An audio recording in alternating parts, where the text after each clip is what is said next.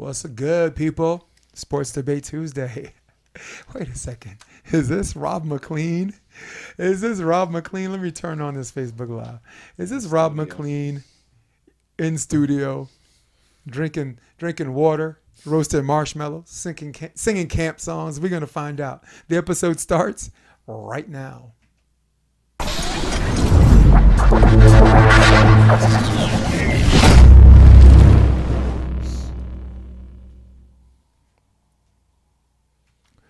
Yo, what's up, people? This is episode 93. This is Sports Debate Tuesday, along with my man. I got to put it on split screen for this, along with my man, Rob.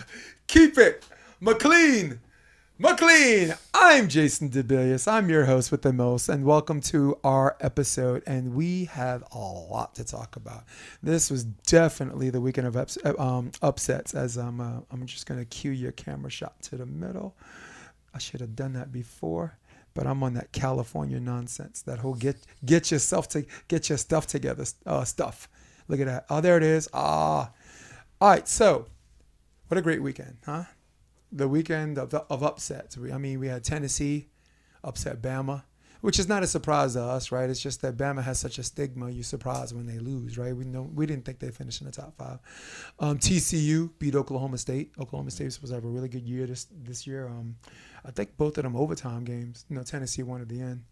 But it translated all the way to Sunday, man. We got the Dolphins, right? They beat the um, they beat the Buccaneers, and your G man, the New York Giants have beaten the Ravens, which I would I would call an upset, even though the Ravens are visiting.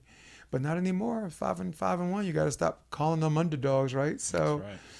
so and wow, Padres beat the Dodgers, right? We picked the Dodgers on that one. And the Yankees, Yeah. I think the Yankees are playing right now They are. as we speak. They are. Rob McLean. We're going to have to look at our phones and find out.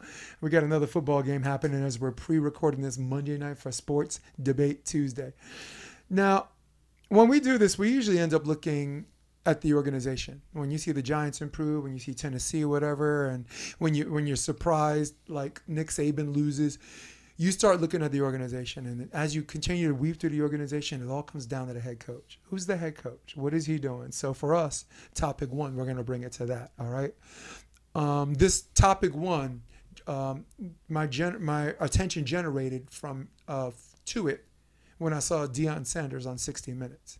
Now, 60 Minutes, as you know, doesn't interview a whole bunch of coaches. Um, they usually keep the, you know, they have their own 60 Minute Sports or whatever. But I think Deion Sanders was like one of the first college coaches I've seen on that in a long time, if, if you know, infinitely ever, right? So he was out there and he's talking about the success of ja- Jackson State right now. They remain undefeated, and um, he's changed the culture there. He's made it a winning culture. He's he's brought value. He's his star power has generated um, uh, interest, and with interest comes money. So now money's in that program, and and we see a lot of great players succeed as coaches. Right, we've seen Steve Kerr do it, um, we, and we've seen a lot of people fail at it. We've seen Isiah Thomas fail at it, right? We've seen um, Magic Johnson fail at it, and we're, we're, we're talking about list of people, you know, dream team people, greatest of all time people. So, I guess the question is, Rob, me and you, we're going to go over some of the things that we think help former players crack the coaching code to become successful programs and successful coaches. So, um, I'd like to start with one example. Um, star power. It goes a long way because from the co- at the college level and at the professional level, in order to get some of these kids who already come in doing things really well, they have to give up some control. And if they don't see recognize your star power, recognize your, your mental acumen or your superiority as an experienced coach, there will be the process uh, stunts. The, the you know the growth stunts and the process slows down. And I think that's where Deion and um, Steve Kerr, you know, some of these people brought brought to their attention. You know, so I'd like you to take over. I'm gonna give you the floor. About time I shut up.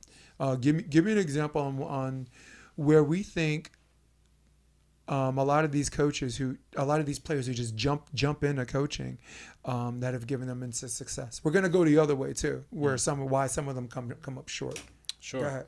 Um, yeah. So uh, to be successful as a coach, you know, moving from player to coach, I think uh, a big part of it to be successful uh, is to be disciplined. You know, as a player, um, a lot of times as a player, I feel like we're very physically gifted. Uh, we're capable of doing things, maybe even things we don't even understand um, on the court, but we're still capable of doing them and, and making that high level of play. So, um, yeah, just watching video, being able to understand what you're doing uh, helps a lot.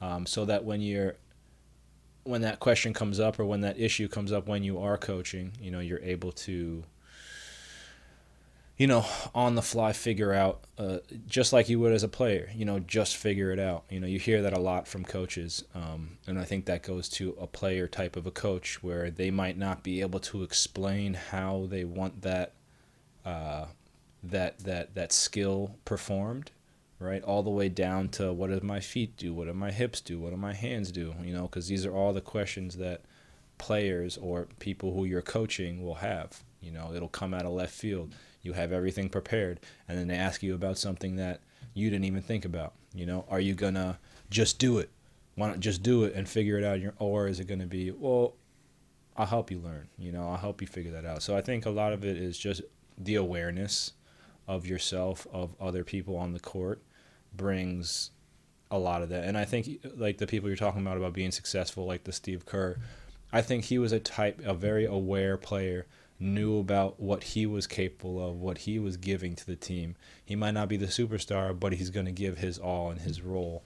That sounds like a coach before a coach even is on the court, you know, like another coach on the court. Um, do you do you think a lot of these people um, that become good coaches, as players, probably spend a lot more time with their coaches as players than the other people? Like Jason Kidd, um, his his transition to the NBA was almost seamless because a lot of people consider him an on-court coach. But do you think that's because as a point guard, you have to you have to liaise with with with basically the whole coaching staff on on offense and, and this and that? Yeah, I wouldn't say it's black and white. I'd say that that definitely helps because you get into that mindset of of where the coach is coming from, how they're seeing the court. Because again, the coach can't physically be on the court, but they have to affect what's going on in the court physically. So it's a very um, it's it's another role on the team instead of a coach is just a coach is just another person there. They're just as port as important as the other two players on the court in beach volleyball, the other five players on the court in basketball, the other six in volleyball and indoor. So if you can treat, and this goes back to the respect that you were talking about, if the players can treat the coach like the coach is a part of the team, as opposed to as opposed to the team has to perform almost because the coach asked us or because we're supposed to do it, right? Instead of it's a group, it's a community, everybody's doing it for each other. We want to win for the coach as much as the coach wants to win for us. Like that's that's a culture and uh yeah, I think that's what's missing a lot you know when you're talking about coaches and players just period the the respect to that someone else might know more than you is is not always there, you know. And I think that's a generational thing. I think when I was younger, a lot of kids were just whether they had the the, the, the, the gleam in the eye of I want to just be something better or something more, they just wanted to like take information, whatever it was. Maybe they have, you know, less video games, you know. I don't know what it is, but there's something about nowadays, maybe it's the I want it right now, you know. There's something about putting that time in and, and getting that that that that skill, you know, to come to come to fruition, you know, and I think that's that's really missing in a lot of sports where it's kind of just quick, you know, get it as soon as you can, as fast as you want. The more the longer something takes, the more it's going to stick, the more it's going to be realistic, you know. But yeah, going back to what we are talking about about coaches and players, um, the the players, just as the coaches, have to be receptive. It has to be a, a group, community, learning, trying to get better, and that's in any sport. That's in any profession. It can be in you know a, a work based profession. That's what's great about sport is it's not just about the sport. You know, it's about creating better people. Yeah. You know, I think it's it's also enlisting people too um, that uh, share your philosophy, right? Like, like Deion Sanders didn't go into Jackson State himself. He had Coach Zimmer. He had, you know, some de- great defensive minds, and he he had he enlisted a bunch of people who are willing to take the cheaper paycheck, but but at the same time, they they they're believing in something over there, and, and I really really appreciate that. You mm-hmm. know, like, um, I mean, Bill Belichick goes to the Patriots. The culture changed, right? You you you, like what we saw this weekend with Robbie Anderson. He, I mean he wouldn't do that to Belichick because he there's there's more of a revere and respect that comes with that. You won't see a player do that to Belichick because the culture and respect is created from the get go, right? If something uh, um, circulates and comes full circle and winds up in that, it's it's something a lot of coaches don't see coming before they get fired. You know, Matt Rhule got fired, and Rhule was um his his um co- uh, Robbie Anderson's co- uh, college coach. Mm-hmm. So, but the assistant coach, I mean, the the guy who took over as the interim is like, okay, yeah.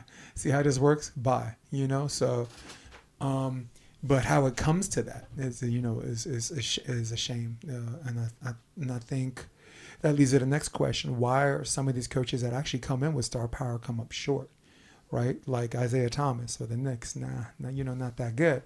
Um, who else did we say? Magic Johnson. Remember he tried to coach for like a mm-hmm. minute you know? Um, I think ego has a lot to do with it. I also think when coaches start thinking like players, it works sometimes and sometimes it doesn't. Like if someone uh, misses a move or misses a layup or, or a certain move that the coach himself as a player would never in his wildest dream misses, that's where I think that's when I think he fails as a coach. Because he's like, I do that all the time. Why can't he do that? And that's when you got to realize not everybody's built the same uh, psychologically. Not everybody's built the same um, mentally and for sure people aren't built the same physically right? He was a six eight point guard. Maybe maybe size. Maybe just something physical has something to do with it. So that's my opinion. I'm, and i'm giving you back the floor an example of where i think some coaches uh, uh some players who become coaches um, fall short. There's, there's a huge ego thing you know? And there's also no and I, i'm sorry i want to say one more thing. There's also no willingness to self-examine. Hmm. you know some of them some of them have that you know like like a media guy might criticize them and they might use the gladiators in arena speech. Right. uh, as an escape as a non sequitur which is my least favorite thing and my most favorite thing at the same time as an escapism. Or not escapism as an uh, as a scapegoat. You've never done it so you don't know what you're talking about. Right. Instead of wait maybe i should just answer the goddamn question. Yeah answer the question. Because what they should be saying is i watched somebody better than you do it and you ain't doing it like him. So how yeah. good are you? yeah, that's what they really should say. I mean, we can go up and down uh, inside of our wheelhouse, but since uh, they don't deserve us this week, you know, I'm, uh, I mean, right. I'm, I, look, I'm gonna catch him at the end because I did watch F5EB, but.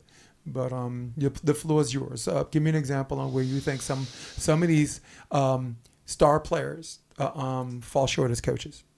Yeah, so I think mm-hmm.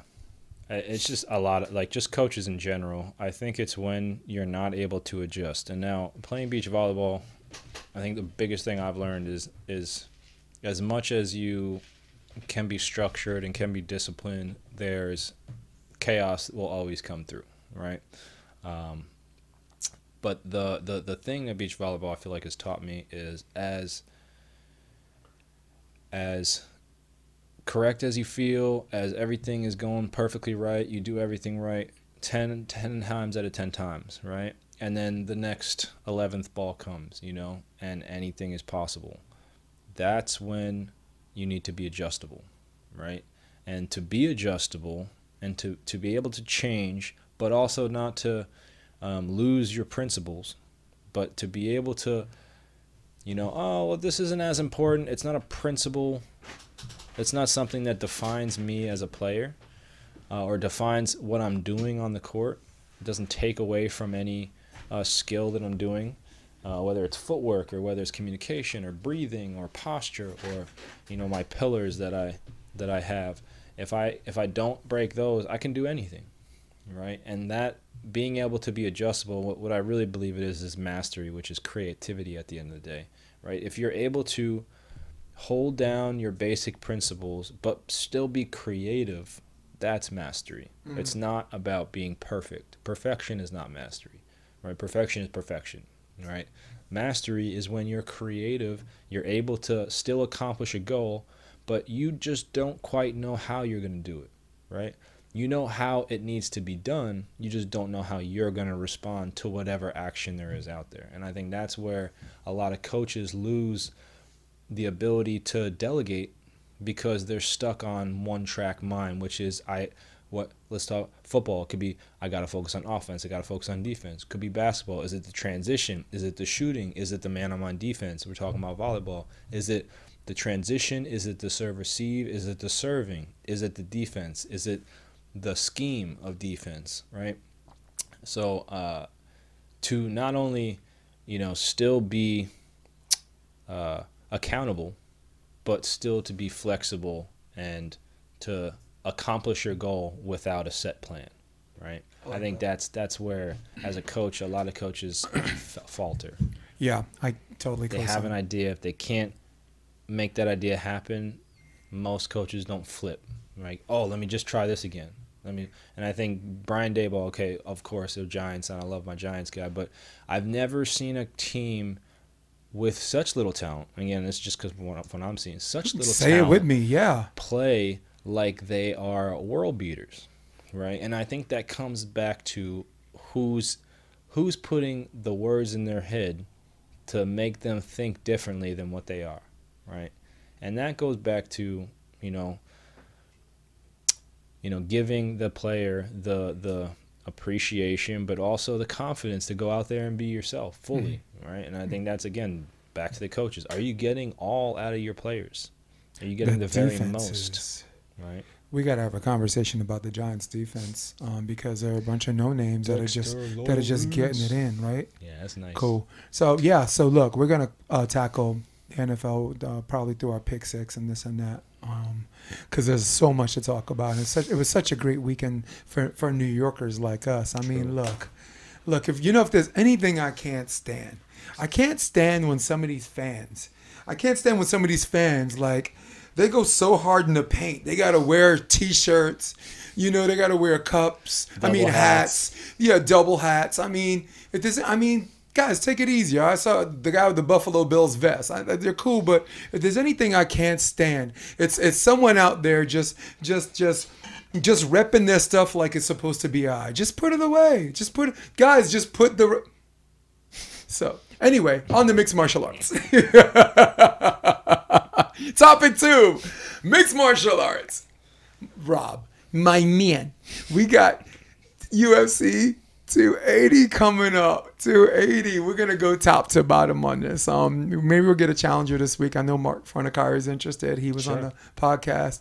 I was on the podcast with Mark, uh, um, Nolan Albrecht, who just won oh, yeah. the uh, who won the Pottstown Rumble. Nice. Guy made like more money winning three grass tournaments than like some of the top three guys made the whole on their whole tour. So so who's the real professional, huh? Uh, but um, right. anyway, anyway, Mark um Fornicari came in, uh, and I always light up when I see him. He's a mensch, so so he came in and he talked about we talked about MMA. Mm. Tanisa Sri, uh, Carly Wopat. You know, she maybe she'll come Saturday night and watch it with me or whatever. Maybe a low watch party. Nice. Um, MC Dav, one of my favorite rappers. He he loves MMA. I'm like, dude, maybe you could invite that T T City. Uh, who's T City? Oh, I forgot his name again. What do you talking about? Uh, um, 145 guy that fought um, um Volkanovski. Oh, uh, Brian Ortega. Ortega. Yeah. Yeah, T City baby. Yeah, I see him all the time on his freaking skateboard. Oh, yeah? Came in a yeah, came in a Hennessy a few weeks ago, just chilling. He's a, he's a cool guy, man. He's tiny, but yeah. he's tiny, but like his his size is larger than life. The dude the dude's a height, man. Hmm.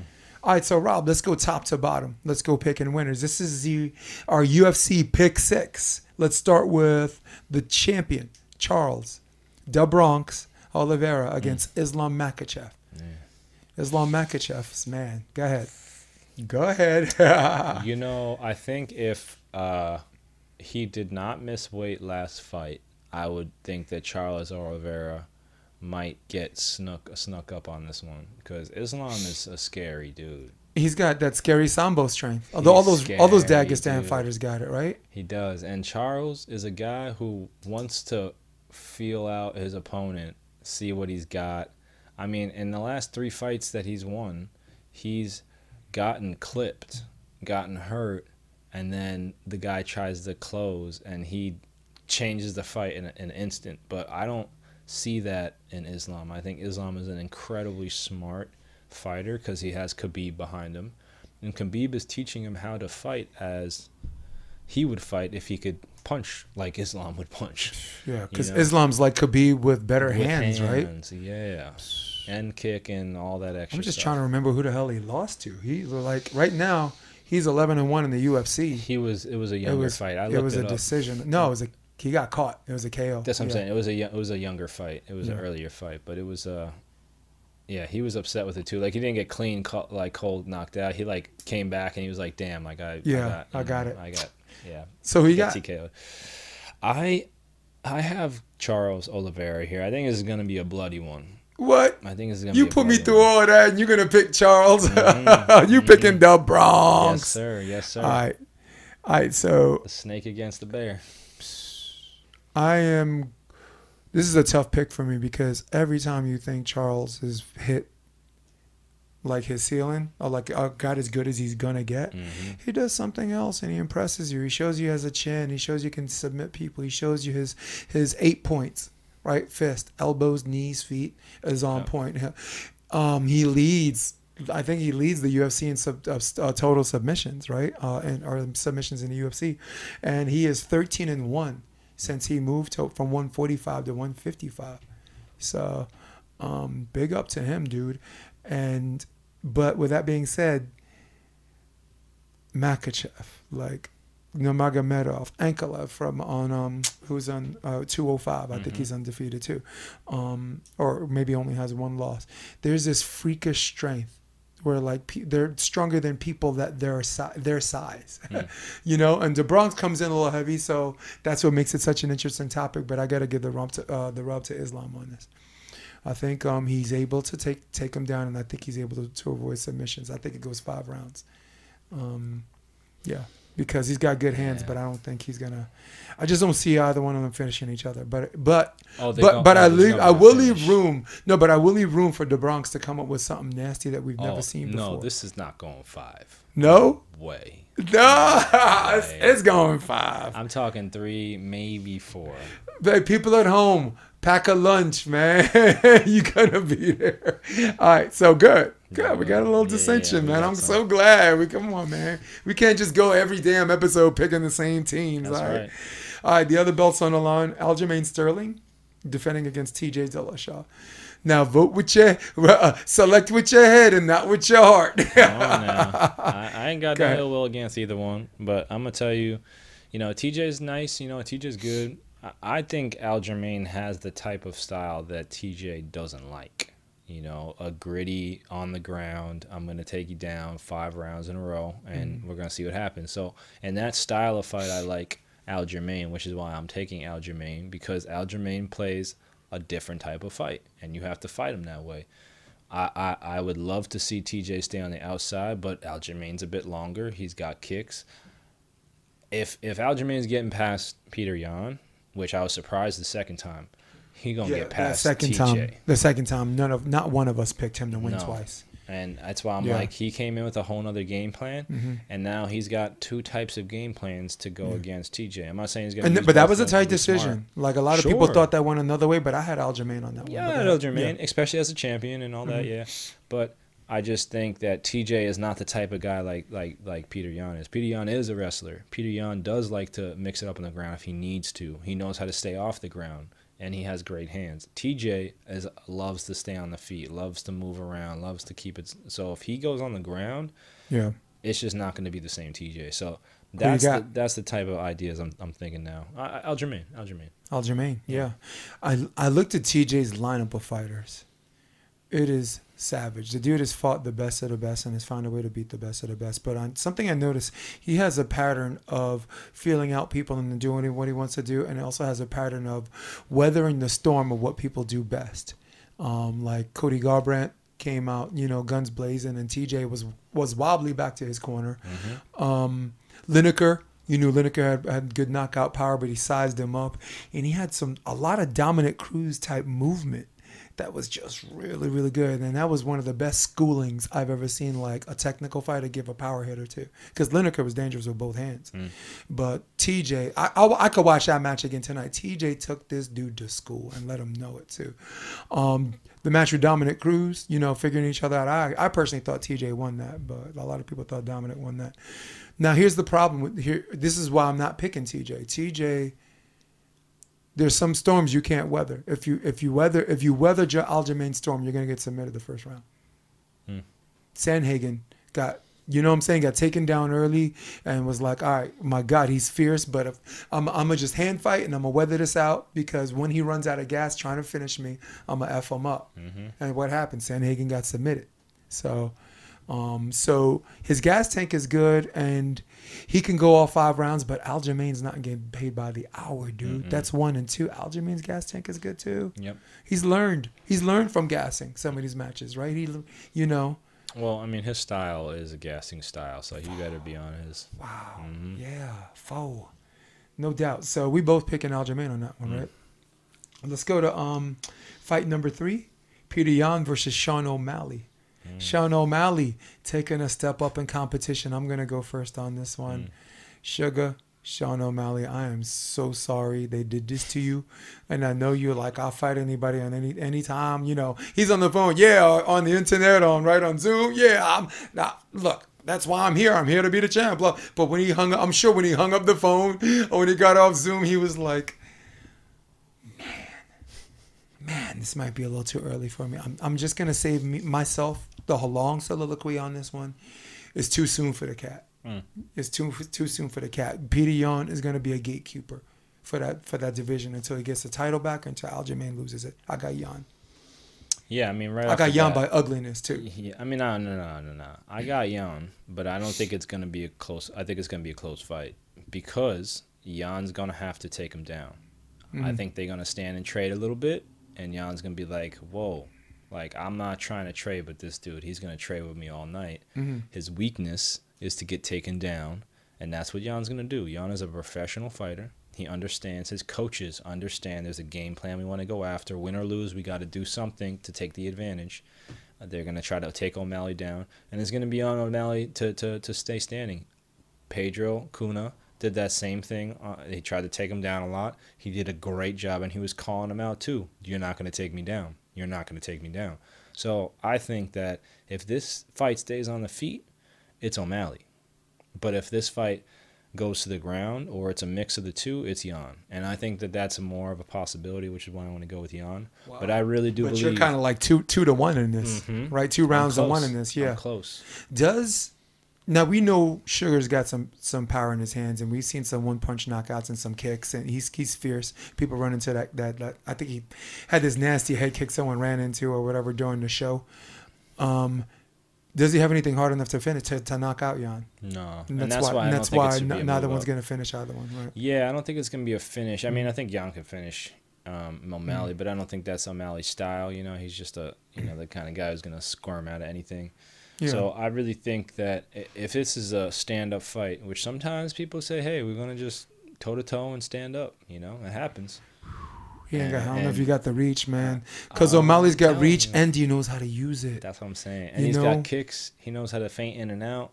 It's really about uh, it's really O'Malley's game to win or lose because if he knows how to if he if he does his feints because he stopped feinting when he Mhm. in his last fight he didn't feint until about mm, second second round right and then it started to pick up a little bit but Yeah.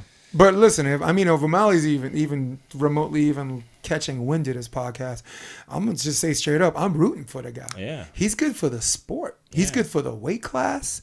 Uh, and if he gets by Jan, uh, imagine the fanfare and the trash talk. Like if Aljamain survives too, or even if TJ wins, just imagine whoever wins that belt and O'Malley's around the corner saying I'm coming for you. The, imagine the ticket sales, imagine the promotion uh, for a lighter weight class, and that's what Dana's been desperately seeking. You know, that's why he traded up. You know, Demetrious. Demetrious, Mm-hmm. just winning wasn't enough. You know, you got you got to um, make it look good yeah, maybe that's what Dimitri needed. Like Anderson Silva needed Chael, Hmm. right, to go out there and and sell it. You know, uh, for both of them. So O'Malley can sell it for for both of them. So I mean, and I like I like his style. I think he's funny. I think he's personable. I'm rooting for the brother, but I, I just my brain says I can't. You know, I mean, anyone got to respect my pick. That's Peter Yan. Sorry. uh, let's go to fight number four of the pick six: Benito, Beneil Dariush versus uh, Mateusz Gamrot. Now, I'll go first on this one. Dariush surprises people. You don't think he's he, he's that good, and all of a sudden he gets past this guy, that guy. Big smile on his face. The end of the match, whether it's a decision, he's not even tired. If he gets a finish, it's like his face, he saw it coming. The confidence oozes on this guy. He also won seven in a row. I'm going. Um, I know a little bit about Gamrot. I know he's a four and one in the UFC, and I know, I know three of those four wins were finishes. Um, so I know he, he's he's a go getter, but gotta go gotta go with the the vet on this one, Dariush. Gotta go Beneil. Dude, I absolutely love this fight. Don't you? Could be be fight of the best- night. This is gonna be the best fight. It could be fight of the mean, night. And Islam Dariush and- desperately needs someone to put to to make that fight of the night. And this gonna be that guy. Yes, I think that's his dance partner. Let me tell you, I think that Beneil Dariush, again, an, an, an amazing specimen of a of a fighter. Um, I think he's he, he's doing exactly what he should be doing with his body type and body size, and I just think he needs to kind of change it up a little bit because what's going to happen is you're going to find a guy like a Gamrot who's versatile enough to be able to defend your takedowns Right. and then he might not be the best stand up, Hmm. but he's got a better stand up than Beneil. Yeah. So he does. that's what I and this is the the things that I try to look at now It's is fight of the night. dude. who it really is who is gonna stalemate the other person's who can stalemate the other person's strength. Right. If Beneil Dariush can take you down and lay on you for 25 minutes, go go do a 15 minutes in this case.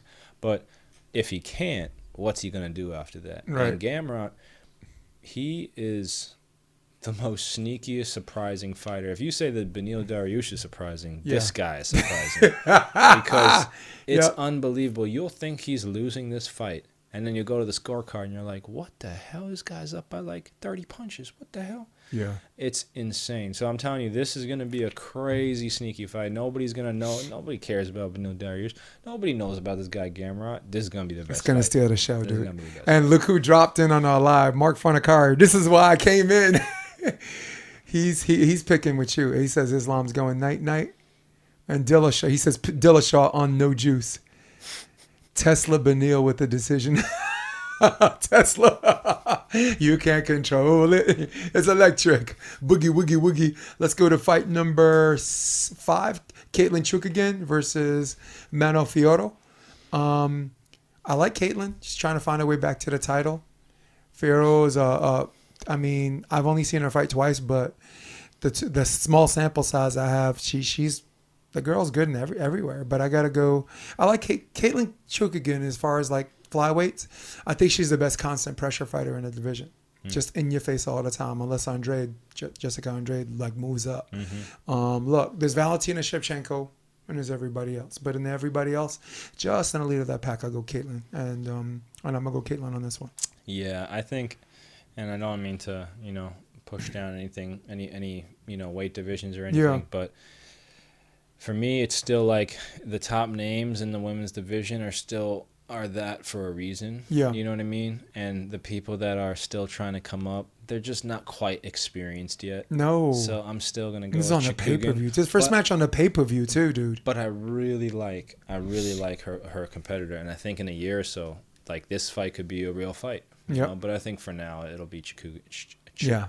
Chikugan. I can't Chikugan, even- right? And say it we- right. and since it's a pick six, we pick one off the prelims. So let's go prelims finals. A couple of good Also, yeah, Couple oh, is on this too. Remember I, I talked know. about Ankalaev? Yeah, yeah, yeah. Yeah. uh, um, let's see what our man says. I think Yeah, someone he just posted respect on this fight, but no reason Brady versus Belal should be on the prelim. Yeah, that's a Thank you. That's insane. I think the the prelim finale is, I guess, is a way for people to sell to sell the pay per view. well, Like every like every good pay per view has a prelim. Like remember when Urijah Faber was like, "Dude, put me on the, the prelim finals." It sells. It, people are like, "Wait, I ain't buy the pay per view yet." So let's let's go winner real quick on this one or not. Sean Brady. oh my God, fifteen and 0, 5 and zero in the UFC. Up against uh, we talked. We had a conversation about constant pressure. Belal Muhammad is that guy, Mhm. but Brady's that guy. Hmm. I gotta go Brady. Uh, And every time I pick against Belal, he wins, and I guess I'm gonna have to I'm gonna have to eat that hot L again. Yeah, gotta eat this one Yeah. because I think it's this is exactly what you're saying before, what we were just talking about with the, uh, you know, he's a new guy, and I think he's just a little too soon, a little too soon. Because I've seen him fight before, and I'm, I like what I see, but he's fighting. He fights a good fight. Mhm. He doesn't bring that next level. So I think to, for this fight, he's gonna have to bring next level. I don't think he's gonna bring that, and that's when a guy like constant pressure gets in your face, makes you make bad decisions. You know. Who you got? I, I, I have Belal, yeah. So good, so good, dude. Yes, I'm gonna get I'm gonna get Mark and Tanisha Sri and some people to do pick six. I'm gonna maybe my sponsor could put like a winner take all thing at the end for for challenging the host. Sure. You know, beat beat the host type thing. Speaking of beat the host, challenging the host, we're going to our NFL pick six. Um, sorry, got to do this in between. Hey, hey, let's go Buffalo. No, no. Let's go. Oh, look how it matches the shirt. Look how it matches the shirt. But not my head. My head is flat. This thing's all pinned out. So pick six. Last week, Trevor Crabb challenged the host. Taylor Crabb walked away with his tail tucked between his legs and said he was going to do it because he didn't have time. Or if he could shoot out a, a egg out his ass, he, he could. He chickened out. Taylor Crabb, kidding. I love you, and I know you're doing some great things uh, going into Huntington, which will be your last tournament. Trevor was one in five. I was two and four. Rob, Mr. 500, keep it McLean. McLean was three and three because his G Man came through, and you would have been four and two if you picked my hmm. Buffalo Bills. Neither team decided game. the word that went. Eh, it's okay. Well, I thought it was going to be. What was the most watched game? I'm sure. It's probably going to be like the most, watched game of the season, right? everybody wanted 100 points. Yeah, they were looking for like a whatever, and the refs were like, "Calm down, yeah. No. oh, offensive pass interference, calm down." False start. yeah, right. False start, false start, holding, holding. The refs can call call holding on every play. They're like, yeah, them and their stupid That- little that flags ruined the game. But look, as a Buffalo fan, I was glad to see that, um, that they play defense in the beginning. Right, uh, the first drive, Buffalo got they fumbled when they were about to score, and and then on the other end, Mahomes threw it an INT when he was about to score. So I was like, okay, defenses are like you ain't you, you ain't just giving up the goods, but Yeah. thing I like about Mahomes is when he needs a field goal, he can drive and get it, and thing I like about Allen is when he needs a field, he drives and gets gets a touchdown. His mind is wired different. It's true. Third and long at his own one yard line gets out, and then the how about the giddy up play? How about it jumping over that dude? You That knew that was going to be on the ESPN top ten it. plays just on it. principle alone. So, nationally televised game. Congratulations to the Buffalo Bills, and I expect to see these guys in the AFC Championship game. Um, and this time, I'm hoping it'll be decided at, at Rich Stadium. Um, pick six. All right, we got some people pick six in with us, and I'll tell you about them later. But for now, Falcons and Bengals. Atlanta Falcons at the Cincinnati Bengals. I'll go first on this one. Atlanta really, really sour and crass two weeks ago about what happened to them. Took it out on the Niners. Shows that they're behind their coach. Shows that they're behind their system. Mar- Marcus Mariota has been uh, um, a pleasant surprise despite their win loss record, right? And um, wow. But how do you pick against this dude? How do you pick against Burrow? hmm Uh, tight game. If we were, if this were in Atlanta, I'd pick the Falcons. And for the scientists out there that don't understand why a, why a certain zip code makes one team better than the other, take lessons this Sunday. I'm going Cincinnati. Yeah, Cincinnati, I think is easy. I think they're starting to get all their wheels wheels going in the right direction, and uh, yeah, the Falcons. I think they probably blew their load. They had the best possible chance at beating Yeah, one or two more teams rest of the season. I think they're playing great football, but they dude, really they're dude. decimated with injuries. Mm. They have like one wide receiver that they trust, and it's just yeah, Who you it's got? pretty rough. Yeah, Bengals easy. Cool. You're gonna go first on this one. Colts visiting the Tennessee Titans. Oof. Speaking of a team decimated with injuries, Yeah, you know, um, I'm gonna go with. Yeah, I, it's smart to go with the Titans. I think, um, but you know, I think the Colts found something this past weekend, um, and I'm gonna go with the Colts because I really had high hopes for them this season, and I think this is a week they could definitely turn around. Tennessee is a team they could definitely beat, so I'm gonna go with the Colts. I'm going to go with the Colts. They're a team full of comeback kids, uh, coached by a head coach who's, who's the king of the comeback kids. In fact, I think the biggest comeback in the NFL, 35-3, Buff when he, he was a backup quarterback against Houston the first round. Um, came back from 35-3, 141-38. So that's the greatest comeback in the history of the NFL. So that's so you got also the greatest comeback in the history of college is Maryland against Miami, 31-0. He came back and won that. So he's he himself as a quarterback has engineered two uh, comebacks. Probably uses that story all the time for his players, plays it up and makes the impossible seem possible. They do have a victory over Kansas City, and I think they have a I think they'll have a, a victory over the Titans this Sunday. So I'm going Colts with you on that one. And we're both going Bengals, huh? All right. Yeah. So Jets, the only New York team playing this weekend, is visiting Russell Wilson and the Denver Broncos. Talk to me, Robbie. What's up?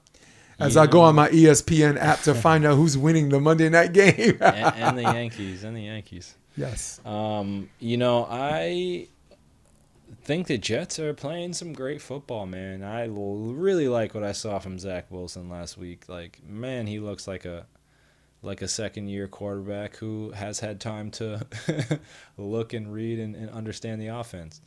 Uh, he looks really smooth, looks really easy running the plays. The players look like they have an extra step to them. They have all the pieces they need around them. Their defense looks absolutely unstoppable.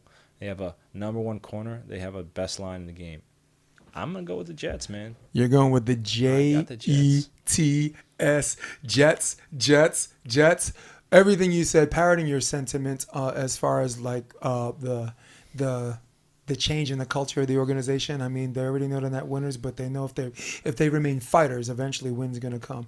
That head coach stood out in front of the media and said he's taking receipts on everyone that doubted them, and when you do that, you know your job's on the line because of what happened last year. But if you put yourself and your job on the line and your players see you do that, they can respond two ways. They could be like, this guy's crazy and he's out of here. Or, dude, this guy's doing this for us. Let's do this for him. The same way as a G man, you saw what Jim Fassel did when you were a young pup watching the Giants come up. This guy's one and three and says, we're going to the playoffs. I guarantee it. And they ended up going to the Super Bowl that year, losing to the Ravens. So I see a lot of that this year. So so for all all all of the reasons I agree with you, except the net result on this one, I got to go Broncos. Mile High is a very very difficult place to play, and Russell Wilson, um, um, they're 13-13 right now, but I think um, I think they're gonna find a way to win this. The Jets somehow always find a way to lose games like this, even though recently, right? Remember when they used to find ways to lose some of these games, and now they're finding ways to just win. Yeah, but I mean, honestly, Put this a is whooping the on- best quarterback they've had in like the last 15 years, dude. They Like, cheese headed. They cheese headed the Yeah. Packers in Green Bay. Did you see that picture? yeah, I did. And You the saw the cheese smacked the head? oh, look, wait, wait, wait. off. No, no, I, I got a picture. Come on, you know I gotta come come equipped with a picture, my brother. Hold up. Where is it? Where is he? Let's just let's just take a look at this. Where you at, man? Ah, there he is. That's the head. cheese, baby. We all about that cheese, bruh. all right, so you're picking Jets. I'm, I'm going with the Broncos. Jets, yeah. Game four, Seahawks at Chargers. I'm actually going to this game. I'll, I will be in attendance in the, at this game. Uh, Chargers, you go first. Yeah. Chargers hosting the Seahawks. I mean, it's going to be the Chargers. I think the Seahawks played great last week. I think they are not giving up on their coach, but yeah, the Char- Chargers are just a different level. Yeah, I'm going to go Chargers on this one, even though I do have a soft spot in my, my heart for Geno Smith. I mean, my family's from West Virginia, so, you know, even though they went to academic schools, you know, Harvard and whatever, they, they always watch West Virginia football and they always watch West Virginia basketball. You know, Coach Huggins and that other coach, I'm glad who was gone from a few years ago. Just a horrible dude, man.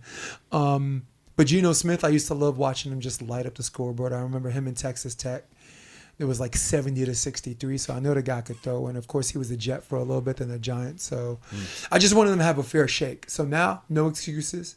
You got a good coach in pete carroll defensive minded coach. You have metcalf who's still one of the premier receivers. So um, this is definitely his last hurrah and i think he's going to go out the same way other quarterbacks who fail constantly um, are going to go out. He's not winning this one. I'm going chargers all of that just to pick Chargers, right? okay, right? Just I just I just did a rob. Game five, Chiefs against. Oops, sorry about that. Chiefs visiting the San Francisco 49ers. Uh, I'm gonna go first on this one. Um, Chiefs do not like to lose. Period. Every time they lose, there's all there's all kinds of drama. Losing to the Colts, totally unnecessary. Losing to the Bills in their mind, in their heart of hearts, they still felt they had what had that. They're gonna fix what's broken. They're gonna beat the Niners, who are injury um, depleted. Yeah, I think uh, the Niners again had a rough week last week. Uh, Chiefs have a template to how to beat them, and they also have the best quarterback in the league. So you're going Chiefs too. Chiefs. Okay, nice. Uh, last game, you go first. Dolphins visiting the Pittsburgh Steelers. Talk about hurt and hurt, but uh, I mean, this really depends on if Tua plays. I don't think he's going to play. I think they're keep him out for a couple more weeks, and so I, I, I have the Steelers. Uh, I think their defense is going to be good enough. Mm-hmm. Um, hopefully, they'll get pieces back, and you know, Kenny Pickett looked good, man. He looked solid, and I think he's going to improve going forward. Yeah. How long is he out? Is he back this weekend? Yeah. I would hope. You know, yeah. Mr. Trubisky came in, looked really good. You know, and maybe that's what he needed to lose a job to come back and to fight because that's the best he's always played is mm-hmm. when he has to come in for somebody else. Not I have the job, it's mine to lose. It's no, I have no you know, ill will. It's just I'm going out. He looks so good out the there, football. dude. That's what I'm saying. Even in the loss to Buffalo, you saw. I mean, you know, just as a coach from a different sport, I saw some bright spots, and I'm sure Mike Tomlin did. I mean, if I'm sitting here talking about this pick six and this last last pick, if I'm going to spend time talking about the coaches, that, that it's, it's, already a testament to how much I fail as as uh, as far as not watching the injury report in these players. Right? You got Pickett who may or may not play. You got two of them may or may not play. And I know if one of those two things don't happen, I got to go Miami. I just think it's a home game, and I think their coach they got a great belief system and this this young bright mind. And Mike Tomlin knows knows something about that, right? Because he mm-hmm. came into the in the league as a young bright mind himself, young looking and already commanded the respect where the players that come in, unless you're Antonio Brown, of course. Um, didn't mean to mention him this week. I'm, I, was, I wanted to take the week off. I swear to God, but going with the home team on this, it's tight. It's tight. Because um, I don't think Trubisky's going to beat Miami. Hmm. Um, mm. And I, even if Pickett plays, I'm not sure he does either. You know. Um, yeah, I'm gonna go Steelers. What? Yeah. What? you crazy as hell, man. sometimes, sometimes. yes, it's I. I don't know karate, but I know crazy. All right, so now we go to topic four, my personal favorite. Ladies and gentlemen, I will take you to, as I, I guess, dial it up. Ladies and gentlemen, I bring you to shame or not to shame. That's me Ehm, and go. Shame. Shame. Shame. Shame. Shame. Come on, Robbie. Come, we do, we do. Come on, that's the best, dude. That's like the best intro ever for like a topic. On this week's to shame or not to shame, Robbie Anderson got ejected. All right, by his own team for bad conduct towards a coach. And we found out later on, subsequently traded. Um, shame, I, as far as the shame, is shame on Robbie Anderson or shame on um, the coaching staff? It's lack of tolerance. Um, Flow's yours. Go, baby. Yeah, you know, again, I don't know what was said, what happened. Um, I think as a professional, you need to be professional. But at the end of the day, you know, Carolina's been terrible for a while and they haven't been doing anything good for a while. They got Baker Mayfield there, supposed to have a, a new quarterback there. Two quarterbacks are supposed to at least fight for a job. Something good's going to come for it. They barely have one quarterback. Baker Mayfield's playing like trash. I mean, it's a it's a it's a pretty bad situation. Your head coach just got fired. The guy who trusts in you, the guy who probably got you to get to to go there, right. you know, in free agency, just college got coach, fired. right? Yeah, yeah. And so now um, you know, you're not really getting the ball. He had just gotten a touchdown in that game. Right. Right? and I'm sure he can't be upset about that. Mm-hmm. Maybe he's upset about not getting the ball, which again is a wide receiver thing. But at the end of the day, you got to have respect for your coaches because that's only going to have ripple effects through the team. Mm-hmm. And that's really where the issue goes. So I I would say it's shame on Robbie because you can have a multitude of times to have that conversation to uh, express your feelings on what's going on. Don't destroy the team. Don't yeah. destroy what the team's journey, journey and goal is. You know? No, no doubt, no doubt. As I go my 60 seconds on this to shame and not to shame. I believe the only score they had was actually a defensive touchdown. So Robbie had some good catches, but I don't I don't think he found the end zone because they had total, 10, 10 total points, but the seven of them was before. was um was uh, um whatever. Well, I followed Robbie Anderson with the Jets, and I know he's made some spectacular catches with the Jets, and he's always had this big smile on the face on his face, and he's always looked like he kept the mood light. And this is a complete surprise to me because I got to see this this snarling, angry version of a person that not only dis- had disagreements with the with the system, pro- certainly not disagreements with Matt Rhule being fired, who, who was his college coach, but then has the gall to like um, approaching a coach is one thing, right? But the way you approach a coach, if you're if you're in his face and if you have this challenger defender stance, you know what I'm saying, where it looks it looks aggressive, like you got like you're gonna do stuff, um, can't tolerate that. Can't go back. You, you I mean, right? That's that's that is hundred percent. As we count down to five, four, three, two, one, I'm gonna go each second. Shame three, shame three, shame two, one, boom. That's my honk. But I wanted to show you as after the countdown, I wanted to show you a picture of how close he was in his dude's face. Oh, So it. so, um, sorry, let's do this. Check that out. Yeah, he's If you're a coach, first of all, you're gonna be like, "Yo, you need to take three steps back, man." I don't. I I mean, I don't know why you open my grill like like you're gonna do something, you know. So you have to do what you have to do because that. I mean, we talked about Draymond last week, and certainly, I mean, there are levels to the intensity of this, but um, that can't that can't stay. That can't you can't go to the locker room and, and come back like like that, that's I. That was a position coach, but you mm-hmm. don't do that to any coaching staff. Imagine if he did that to Bill Belichick. He would have got kicked off the planet, right? Mm-hmm. yeah. Well, I'll go back to what we were saying before. He wouldn't, because his level for of respect for Bill is different, right? So he wouldn't. Yeah, I mean, I Have you seen Have you seen any player do that in Bill Belichick's career? Yeah, I mean, because you're just asking for it at that point. Some teams you might get traded. uh, In Bill Belichick's uh, thing, you'll probably get traded to the worst team in the league and then waived. You know, so Yeah. that's just it's just different because again, I think that's going back to what we were saying earlier about Yeah. the the culture. You know, Bill wouldn't even take a game ball from people. someone. Bill, like Well- he, he just he had um he tied someone with like most wins, three hundred twenty five wins, and the guy who scored tried to give him said this is for you, coach, and Bill looked at him.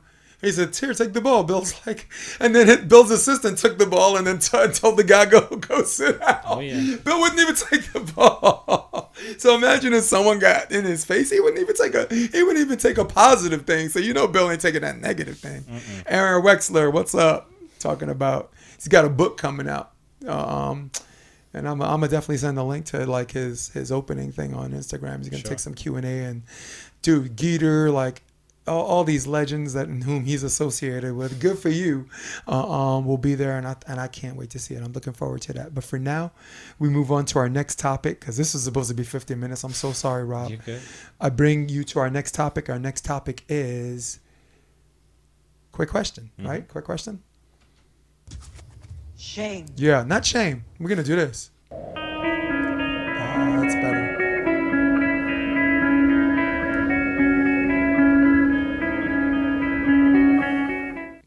Ah, thank God for the power of editing.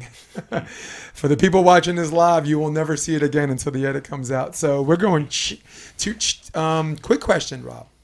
What was the bigger upset over the weekend? Tem- Tennessee over Bama or TCU over Oklahoma State? Uh, Tennessee over Bama. I'm gonna go Tennessee over Bama. Quick question: Phillies or Padres? That's who they're facing each other. Seven game series. Who wins this? Padres. Padres on a roll, huh? Yeah, I go Soto. Padres too. Juan Soto. I'm gonna go to. Actually, I picked the Phillies and Yankees to meet each other in the finals, but Padres changed changed everything. Quick question: The game got postponed tonight, so I just Oh, been informed. Uh, yeah, so it's uh, rain delay. It's That's postponed, so the. Yankees are not playing tonight. Dope. So deciding game tonight. But my quick question, thank God, because it reason to our quick question: Right. Do the Astros beat whomever wins between the Yankees and Guardians, regardless? Yes. The answer is yes. I agree with that. Yeah. As the playoffs go, the strike zone gets smaller. And when you got someone like Altuve who already has a tiny strike zone, you have to throw over the plate, and when you do, he's going to get you. This is why he's hitting like 400 plus in the playoffs, right? tiny dude with no damn strike zone. Give me a break, dude. What's a worse name, the Commanders or the Guardians? Command. Commanders, No. Guardians, Guardians of the Galaxy. I'm a Marvel guy. I can't be too mad at that. All right, quick question: Will LeBron, Westbrook, Westbrook, and Davis make it a whole season together? As in on the same team or injured? on or- the same team. Uh, no. No, I think Westbrook will be gone. It's too, that's, and that's sad because they're listening to the media too much. Okay, Eagles over the Cowboys. They beat the Cowboys this weekend. Was that good Eagles or bad Cowboys? Uh, bad Cowboys. I'll go good Eagles. I really like what they did. You know, They Um, threw three interceptions. Yeah, well, the Eagles defense might have something to do with that too. Would the Cowboys have won if Dak played? Quick question.